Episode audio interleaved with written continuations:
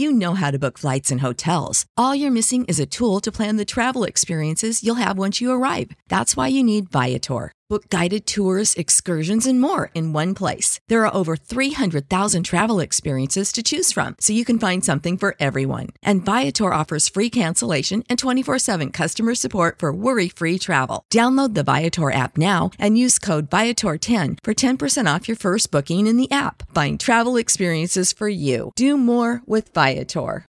Without the ones like you, who work tirelessly to keep things running, everything would suddenly stop. Hospitals, factories, schools, and power plants, they all depend on you. No matter the weather, emergency, or time of day, you're the ones who get it done. At Grainger, we're here for you with professional grade industrial supplies. Count on real time product availability and fast delivery. Call clickgrainger.com or just stop by. Grainger for the ones who get it done.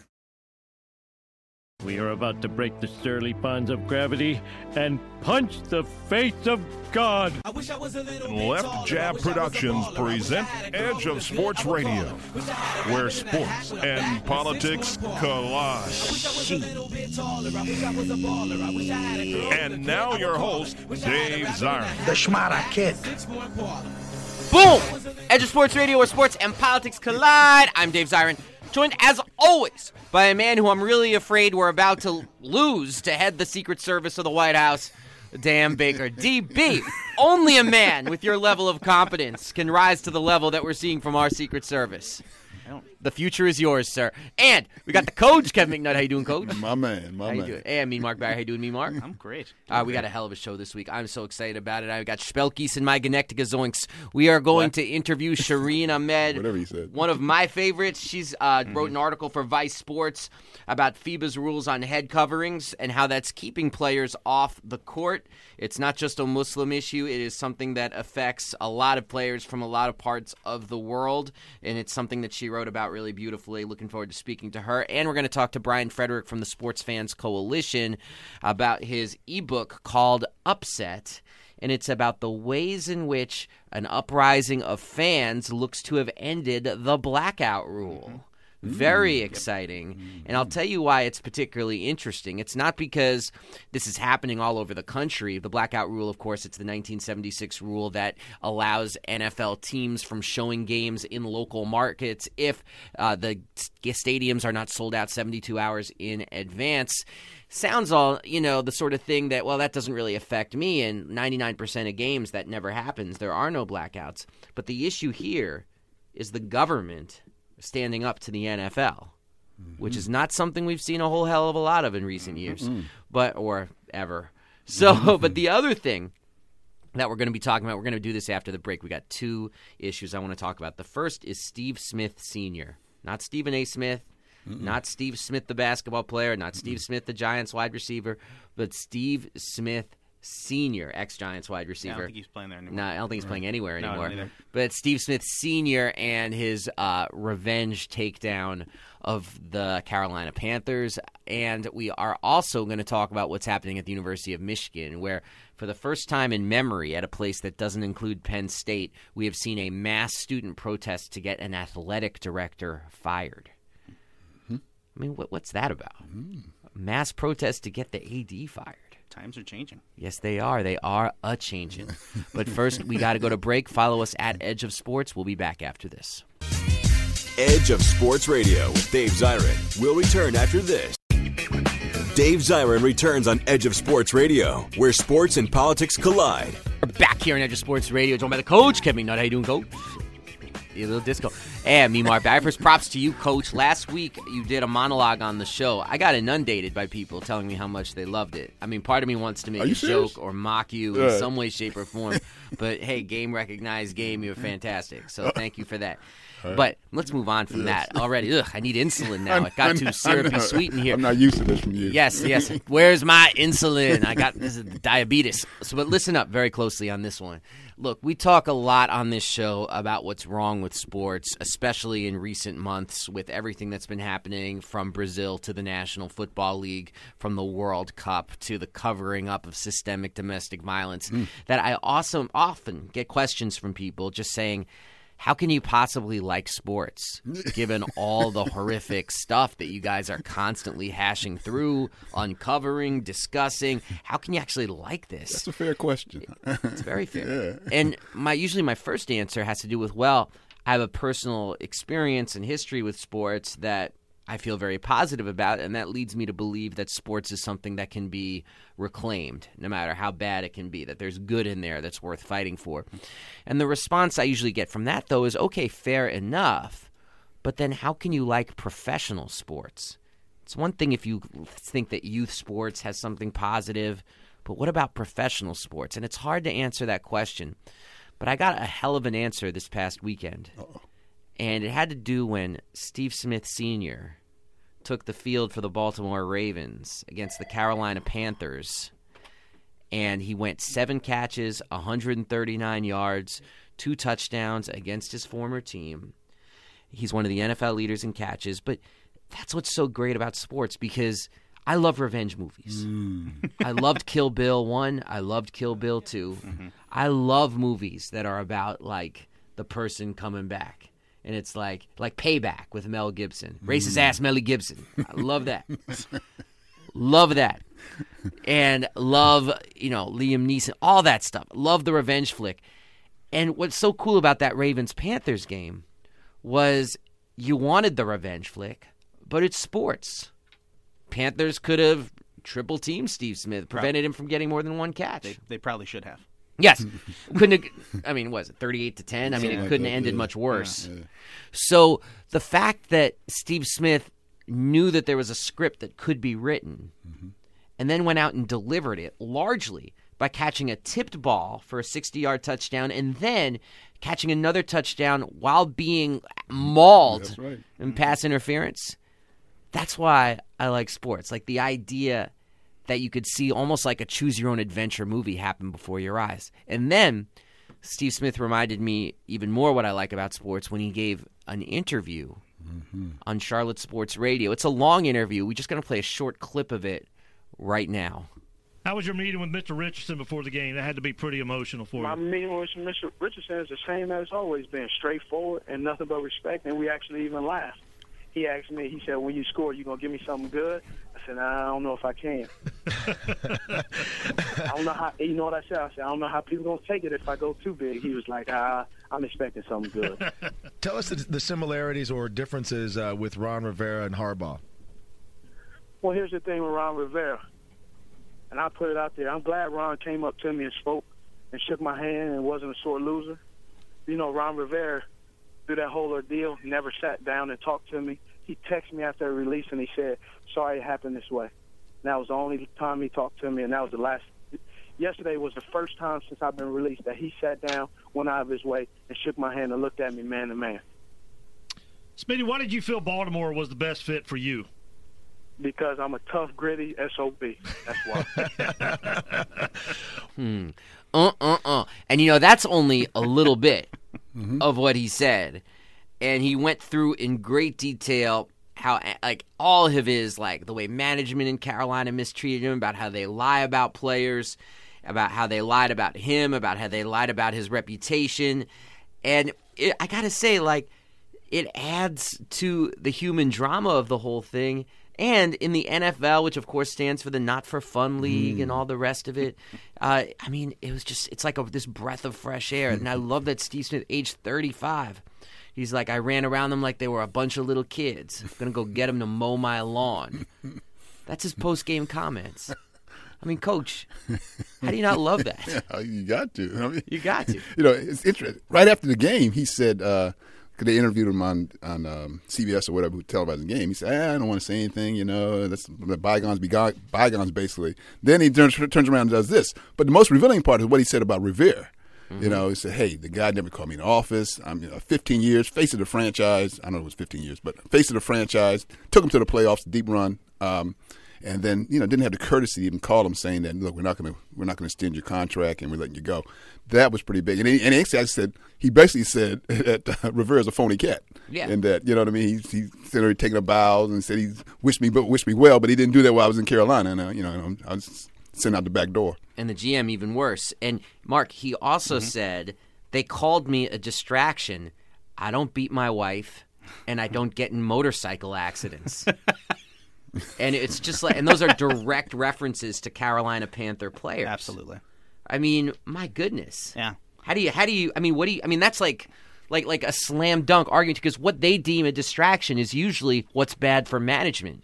And if you're mm-hmm. someone who commits domestic violence but can still sack the quarterback, that's fine for mm-hmm. management. Mm. But if you're somebody like Steve Smith and you talk, that's bad for management. Yeah, I think it's it's really interesting. Uh, this is one of those few times where you've seen this script all over and over again. Player gives their heart and their soul out to this team, and then they let him go when they feel like they're past their prime. And he moves to a team where they're not expecting too much out of him. They've, they've got Torrey Smith. He's not going to be the number one wide receiver, and through sheer force of will, he makes himself he a force on a team. And you, you prove that Where he is the number he one is- wide He's the number one wide receiver, Yeah. and it's it's amazing. It's fantastic. Oh no! Now, although Steve is having a short memory here, he was suspended a couple times for a little fighting his teammate and all this kind of stuff. He did say that Yeah. in his Okay. comments. But- he but- said, but- "Sure, I assaulted my teammates, but never my wife." That's Right. actually part Okay. of his quote. Which, which, which, which, piles on to what you've been saying all along about. Check this out. Hardy's there. They let him play through his domestic incident.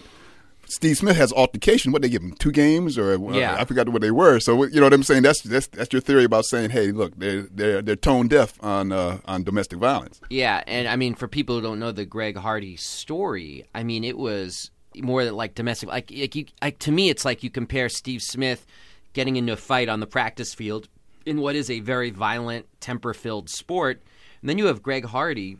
Who's slamming a woman's head in a Mm-hmm. toilet and, and he's hurting her so much that she looks up at him and says, If you're going to kill me, just kill me. I know. I mean, and He's- this is yeah, somehow he's been okay. convicted of this. Yes. Yes. Uh, there's actually in USA Today today they are they outlined the 50 plus assault cases that Roger Goodell oversaw and pushed under the rug. And and you know what's happening? That happens the same day, so that's a huge headline story that it was announced by coincidence, I don't know, that DirecTV just added another 500 million dollars on their 1 billion dollar purchasing agreement with NFL broadcast rights. Mm-hmm. So think about that. An extra 500 million mean divided by 32. I mean, people can do the math. And basically, it's so transparent. That's why Roger Goodell still has a job. And gee, mm. why is it that the firm that negotiated that deal for the NFL, Wilmer Hale, is also the firm that employs Robert Mueller, former head of the mm-hmm. FBI, Go, who's in go. charge of the Go, internal go. investigation? Why is it that the two owners Dave, who are overseeing Robert Mueller, Misters Mara and Rooney, have already pledged their public support for Roger Goodell? Why is this more staged Dave. than a WWE match between Hulk Hogan and the Iron Sheik? Go, Dave, This is go. Ridiculous. and this is corporate fraud. And, you know, if they want to play their corporate fraud games on their own time, go right ahead. Have your kabuki theater to appease the CEO of Pepsi. Do that. Have fun with that. Appease all your corporate Go, sponsors. go. But Go, there is a slight problem with the fact that they're also taking billions of dollars in public money. Mm-hmm. So now they're doing it on my dime. Now they're mm. doing it on your dime. Mm. They're doing it by abusing the very public platform that's been bestowed unto them by the taxpayer. And I'm sick of it. That's what I'm sick of. Hey, this is Edge of Sports Radio. And he's I'm handsome, Dave Zirin. too. Yeah, I know you're talking about me and not course. Roger Goodell.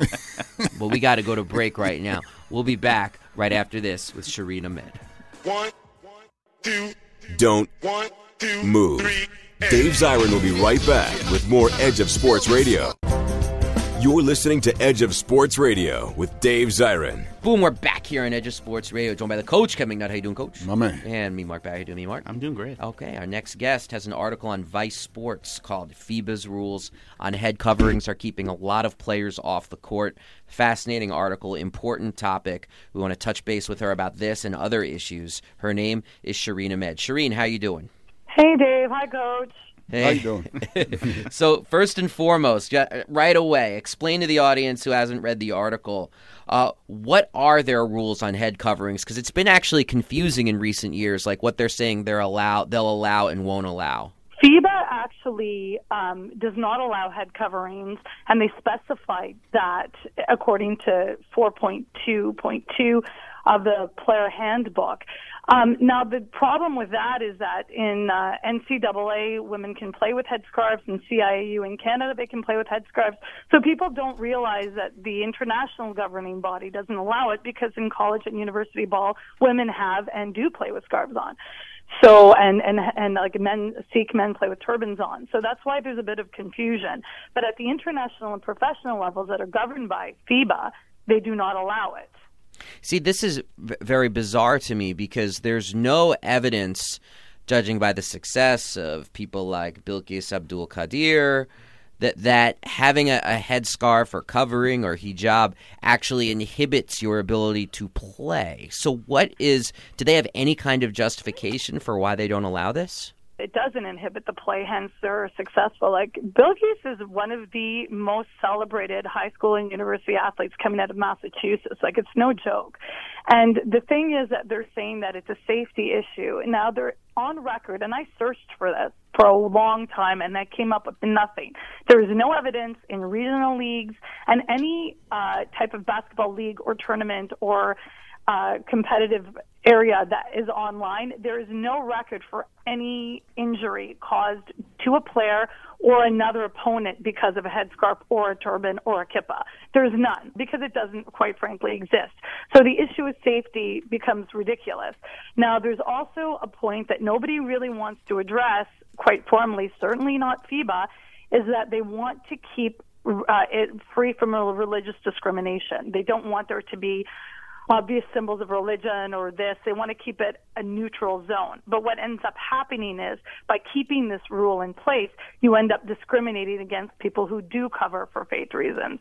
So it's, and, and they've been on the record recently as saying, oh, it's not for uh, religious reasons. Recently, the Qatari women's basketball team pulled out of the Asian Games because of this, and the FIBA uh, officials are saying, no, no, no, no. Well, the rule is not, the rule is not about religion. Well, then what is it about?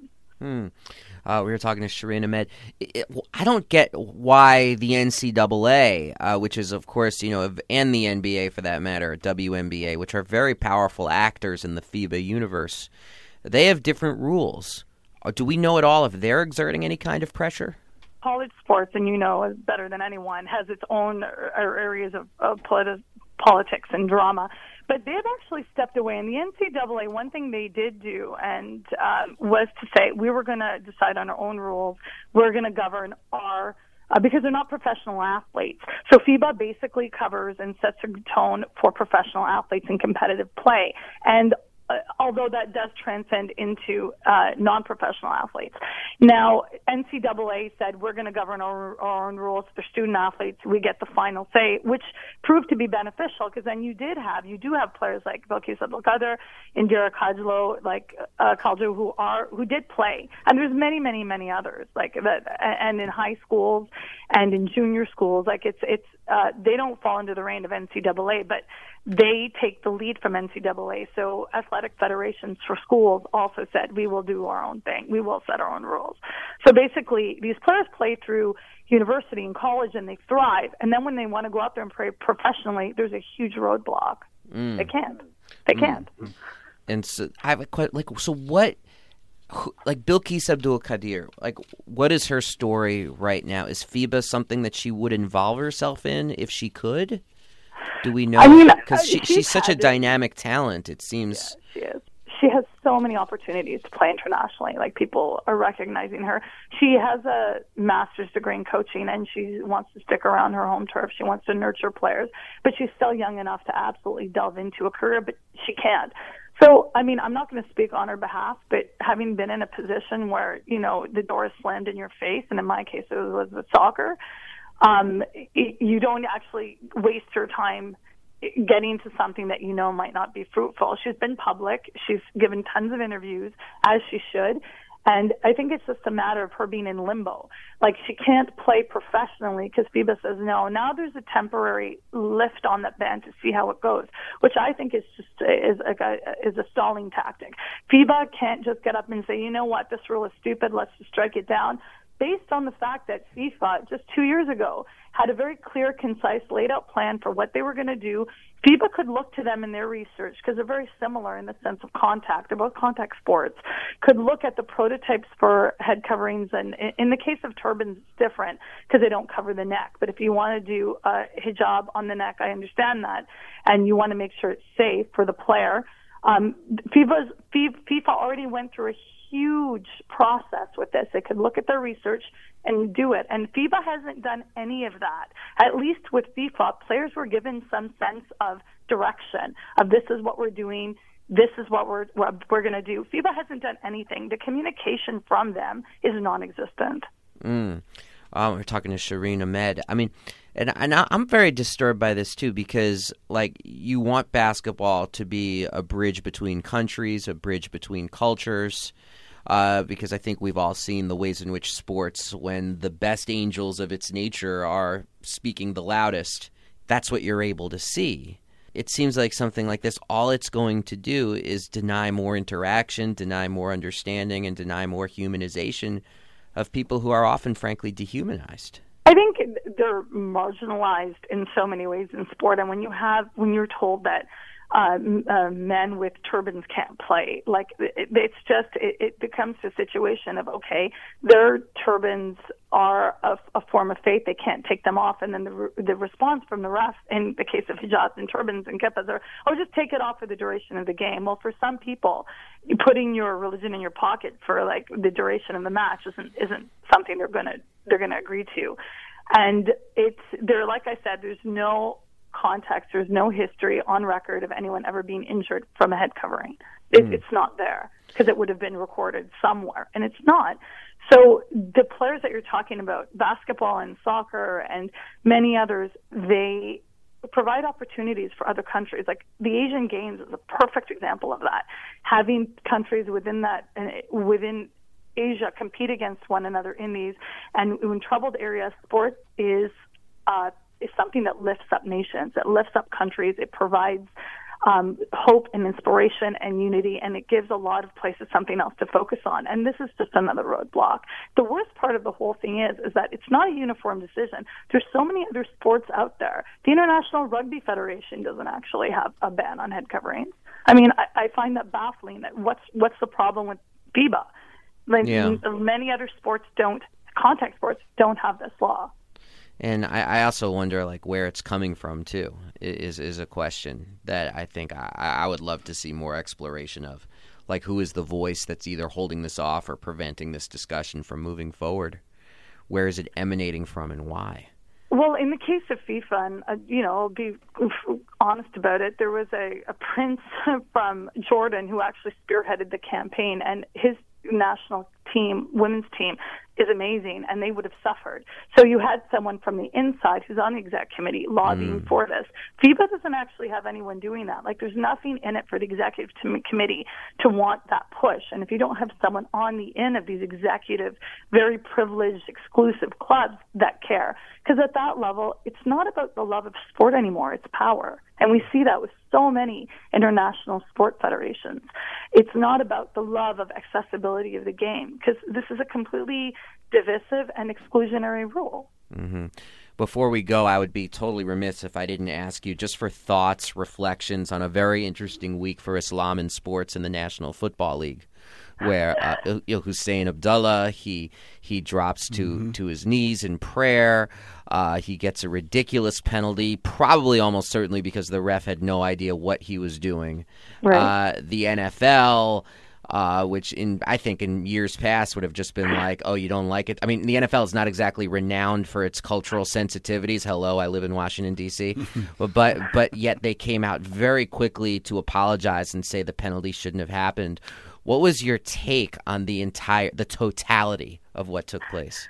I think the fact that the NFL came out so quickly surprised me. I didn't expect it. I mean, you're right. It's just been uh, their press lately has been terrible, and I thought, what are they going to do now? Like, how are they going to deal with this? But they came out with it very clearly, and um, I think it's really important to note that the next XVP of, of officiating from 2008 um, he came out and said on record, he's on tape all over the place to say that he would never uh, the, the issue, from what I understood, was on being on your knees and sliding. But if it was in the form of a quick prayer or a, rec- a cognizance of God, he wouldn't. He didn't want to get struck, struck, stricken, struck by lightning, so he wouldn't. Mm-hmm. He wouldn't put that away. I think the thing is, that I had a lot of people say to me, "Okay, we know you're going to freak out about this, but the ref probably didn't see him prostrating." And I think it's important to note for the NFL that if they're going to make exceptions for prayer, not everybody prays the same way. Muslims pray and they prostrate, they bend down, and that's one way to do it. The fact that the that the conversation is happening is good because you're getting into a situation where there's like multi multi faiths participating in sport mm-hmm. for them to recognize that there might be more. I mean, this would never happen in in in in, in Premier League and yeah. in uh, in the U. I mean, the UK. It would never happen because half. I mean, all the time you see pictures in international football, um, proper football, of people cel- people celebrating with with prayer or, or something. It just wouldn't happen there, and I think that's going to speak to the the changing tone. And I, I liked I liked the presence of of non Muslims uh, defending Abdullah as well, which was really nice to see. Shireen Ahmed, thank you so much for joining us on Edge of Sports Radio. Thanks again, Dave. Great to talk to terrific. you as always. Just terrific interview. We got to go to break right now. We'll be back after this with Brian Frederick. Dave Zirin will continue with Edge of Sports Radio after the break. Dave Zirin returns on Edge of Sports Radio, where sports and politics collide. Boom, we're back here on Edge of Sports Radio. Our next guest is the author of the new ebook, Upset How Sports Fans Beat the NFL and Ended the Sports Blackout Rule. Couldn't be more timely than that, seeing as the release from the FCC was September the 30th. So glad to have him on the show. Sports Fan Coalition, like myself, proud and true. His name, Brian Frederick. How you doing, sir? Boom, DZ. Great to be with you. It's been a long time, my man. I know, I know. So, all right, let's answer the question in the book title. How did sports fans beat the NFL and end the sports blackout rule? Dogged determination is probably what I would say. It took a lot of work. It was uh, about a three year process, countless meetings up at the FCC, countless meetings with, uh, you know, consumer groups, other groups, trying to get them on board.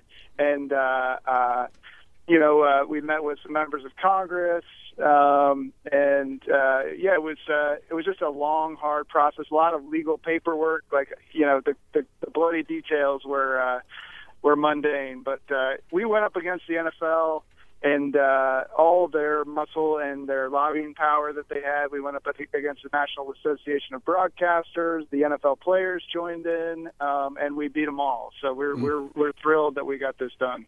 Wow, that, that's it's really remarkable. Let me let me ask you this: There was an immediate pushback after the FCC re- said that the there's no no more blackout rule, where the, where there was this pushback where a lot of people were saying it doesn't really matter because the NFL can still have a privately done blackout rule with local broadcasters to prevent games from showing if the seats don't sell out. How do you respond to that?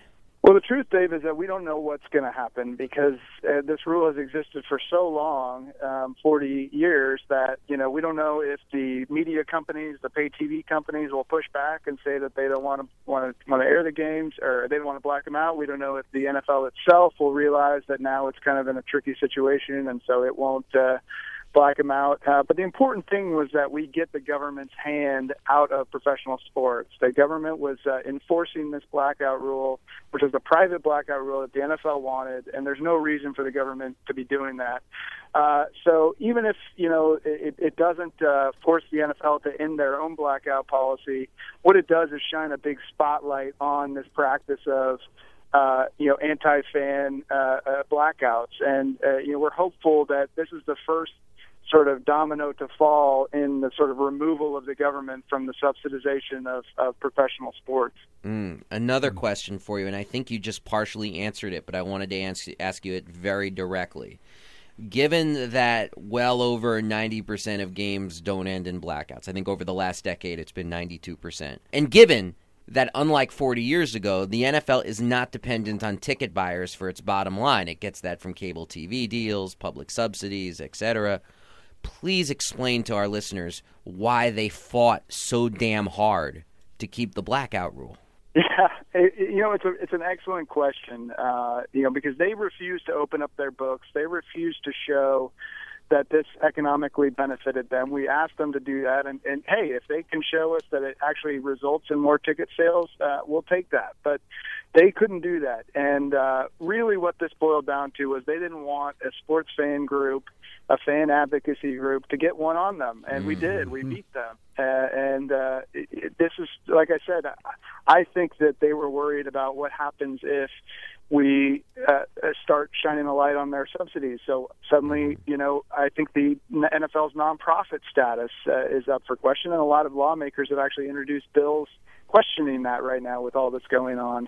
Uh, you know, the stadium subsidies that they receive, the labor exemptions that they receive, uh, all this should be uh, up for up for scrutiny. Why are we giving these professional sports leagues so much? Well, it's because 40, 50 years ago, they lobbied Congress back when it was much easier to lobby Congress uh, to get these things in, and uh, they got them in. And so now we're trying to get them all, get you know, sort of ex- extricate all this uh, uh, influence that they have.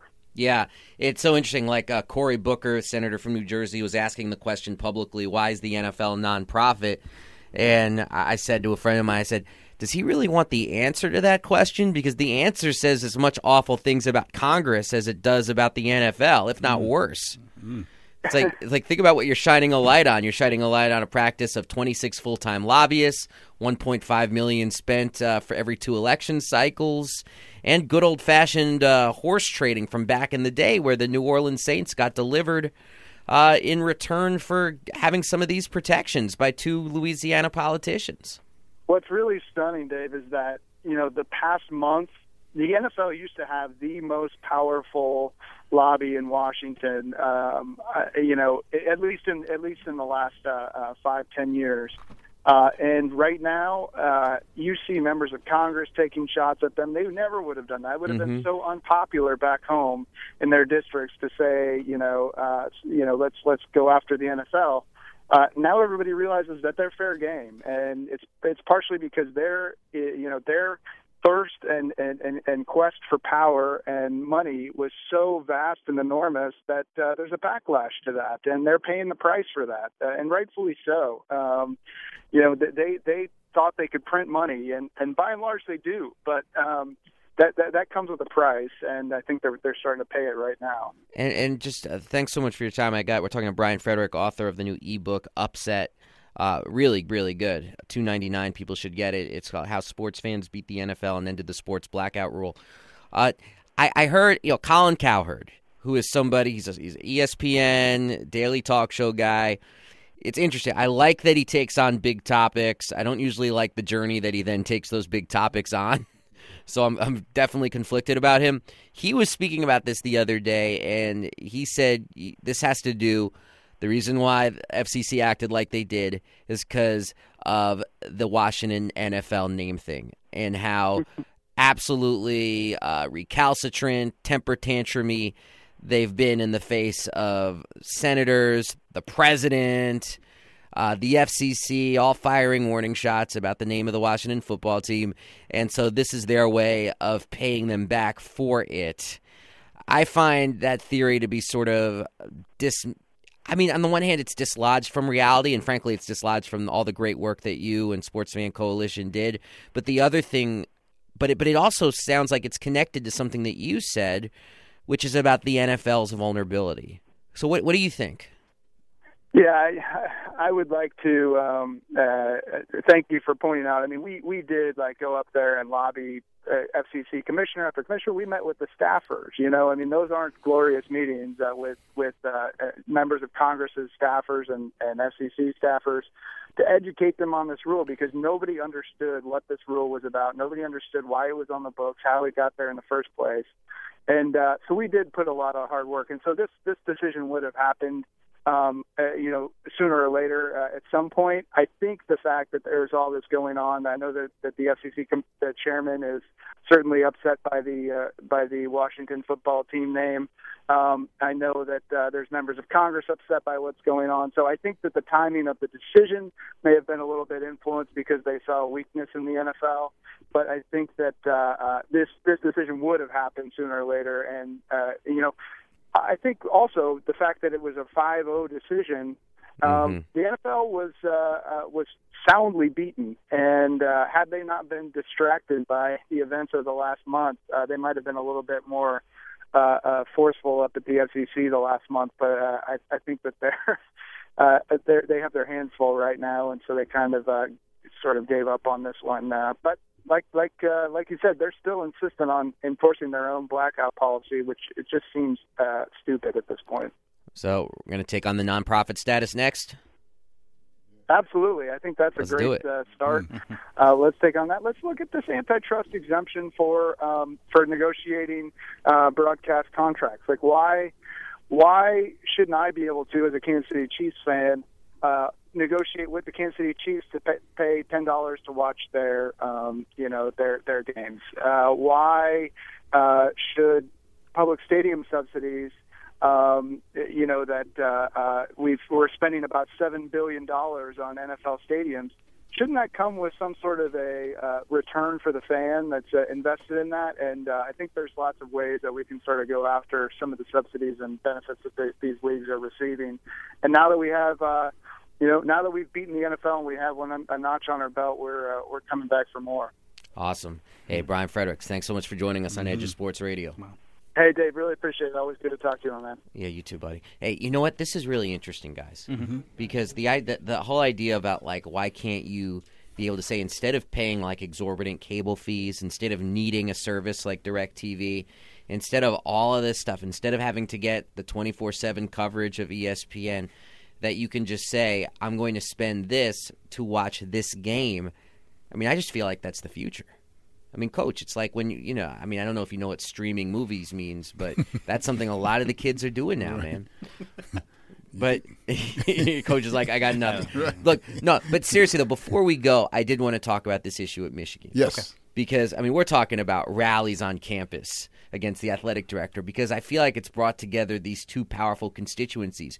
People who are really mad at football right now and people who are really mad that Michigan has 3 losses for the for the month of October for the first time in its 100 plus year history. So it's like all that dissatisfaction brought together in one. Mark, I know you had some thoughts on what's going on in Michigan. Brady Hoke, you think he's gone? I think that there, there there's a d- definite possibility about it. Pay him two million dollars if they if they fire him without cause. I mean, so I think they're trying to position this as if him putting that player back in is cause. Probably so. I, That's a dirty business, man. It's it's what it's what they do. Yeah. Uh, but I, I, I honestly I think that there's there's been more of a more more of a I guess more of a belief that player injuries can be the the cause of the coach. If you look back towards Mike Shanahan taking the blame for putting RG three out there in that playoff game, watching him hobble Yeah, that was a turning point. Absolutely, and tear his knee, uh, tear his knee ligament. It wasn't what ca- caused his eventual firing, but it, it left him weakened. I think it leaves Brady Hoke weakened to the point where if he de- if he doesn't win, then that can be seen as uh, the excuse that, that that'll put him out the door. No, I mean reading history backwards. That's when the Shanahan era was on the clock in Washington. Yeah, It was as soon as that took place.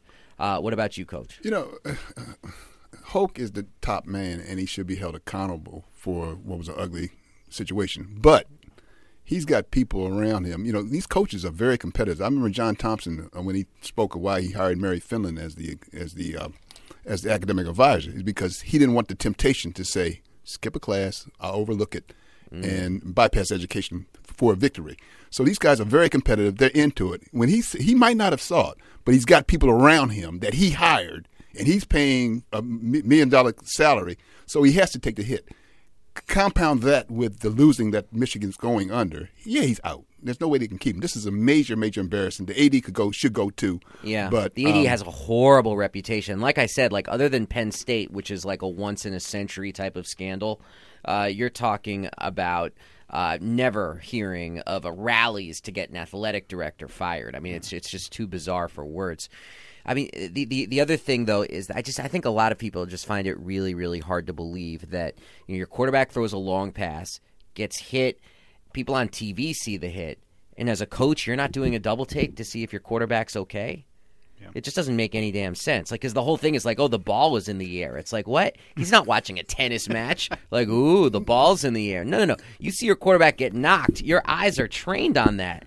But what you what what you see on camera is different than what you see with a guy on the sideline 'Cause I, I, I referee football, and what you see on that sideline, 60 yards away in a maze of, uh, you know, between 21 players, it's not always that clear. The guy got up and he he he, he actually waved the quarterback. I'm, I'm sorry, I forget his name. He Shane actually Morris. waved back Yeah. to the bench. I'm okay, I'm okay, and he was and it looked like he was limping as opposed to the head hit.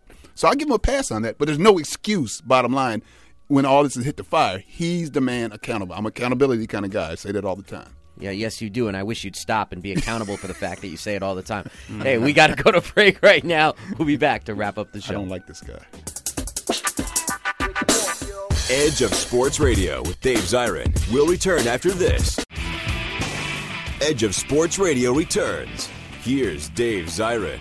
Boom, we are back here on Edge of Sports Radio, joined by the coach, Kevin McNutt, wrapping it up. Yeah. Do you understand what I was saying about the uh, uh, on the field? There's a lot going on, man. When you're a referee and or a coach, there's 22 guys running around. What you see on TV is just a whole different animal No. with 20 ca- cameras and ISOs and all that kind of stuff. I hear you. It's just that, like, I mean, and I, I absolutely watch more NFL than college. Same but, here. But whenever, say, an Aaron Rodgers gets hit on a helmet to helmet, I mean, everybody is focused on that, no matter how far the ball is down the field, including, of course, the coach. Like, it becomes like, you know, a, a, a nuclear summit, for goodness sakes.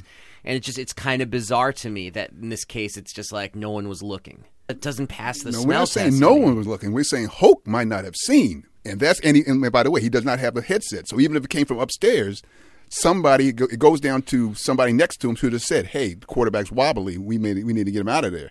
And when he and when he looked at him, he was actually limping as opposed to holding his head. And not to say, I mean, Hoke is a questionable coach, but I He made eleven how he might not have seen it. Yeah. He's made eleven million dollars at Michigan. My goodness, public university. Eleven million dollars to set to not wear a headset. Right, right. Man, if you're making that much money, wear a damn headset, Right. please. So you, you brought up Dave, but here's another question: of the protest, the student protest, how much do you think is for the young athlete as opposed to Michigan losing? Uh, it's very interesting. I think it's a mix. I think it's a huge mix. 60-40? There are people. 70-30? I'm not on the ground, so I don't know. I'm but just asking, I know, I no, know. just I'm doing this totally based on online commentary. But Right. there, are, I just know that there are a lot of people who are being very defensive about the fact of saying, "Wait a minute, this is not just because we're losing. It's because of the direction of the program, how it treats its players." the above. So there's a lot of that. But then people obviously are being very cynical about it too. Like, yeah, sure, you're protesting too much. If he was three and zero, nobody's complaining at all. You know, you're just saying, well that's the price of doing business." so, I my theory is that, like I said, like it, they're just two different constituencies that have come to that are not normally together that have come together on this issue. People having major question marks about football, and people who uh, really hate the fact that they're having their they're one and eight against like their last uh, top twenty teams that they played. I mean, you losing to Minnesota at home. I mean, that's a bottom feeder. That's like Oh, it's man, ridiculous. That's like you beating me in hoops. Ah, ha, ha. Hey, before we go, big shout one. out to Noah Tilton. First game, he got a 50 yard catch. My man. Nice. Noah Tilton. hey, for everybody out there, I'm Dave Zirin. We are out of here. Peace. Edge of Sports Radio, where sports and politics collide. Tune in next week and go to edgeofsports.com. Without the ones like you, who work tirelessly to keep things running, everything would suddenly stop. Hospitals, factories, schools, and power plants, they all depend on you. No matter the weather, emergency, or time of day, you're the ones who get it done. At Grainger, we're here for you with professional grade industrial supplies. Count on real time product availability and fast delivery. Call clickgrainger.com or just stop by. Grainger for the ones who get it done.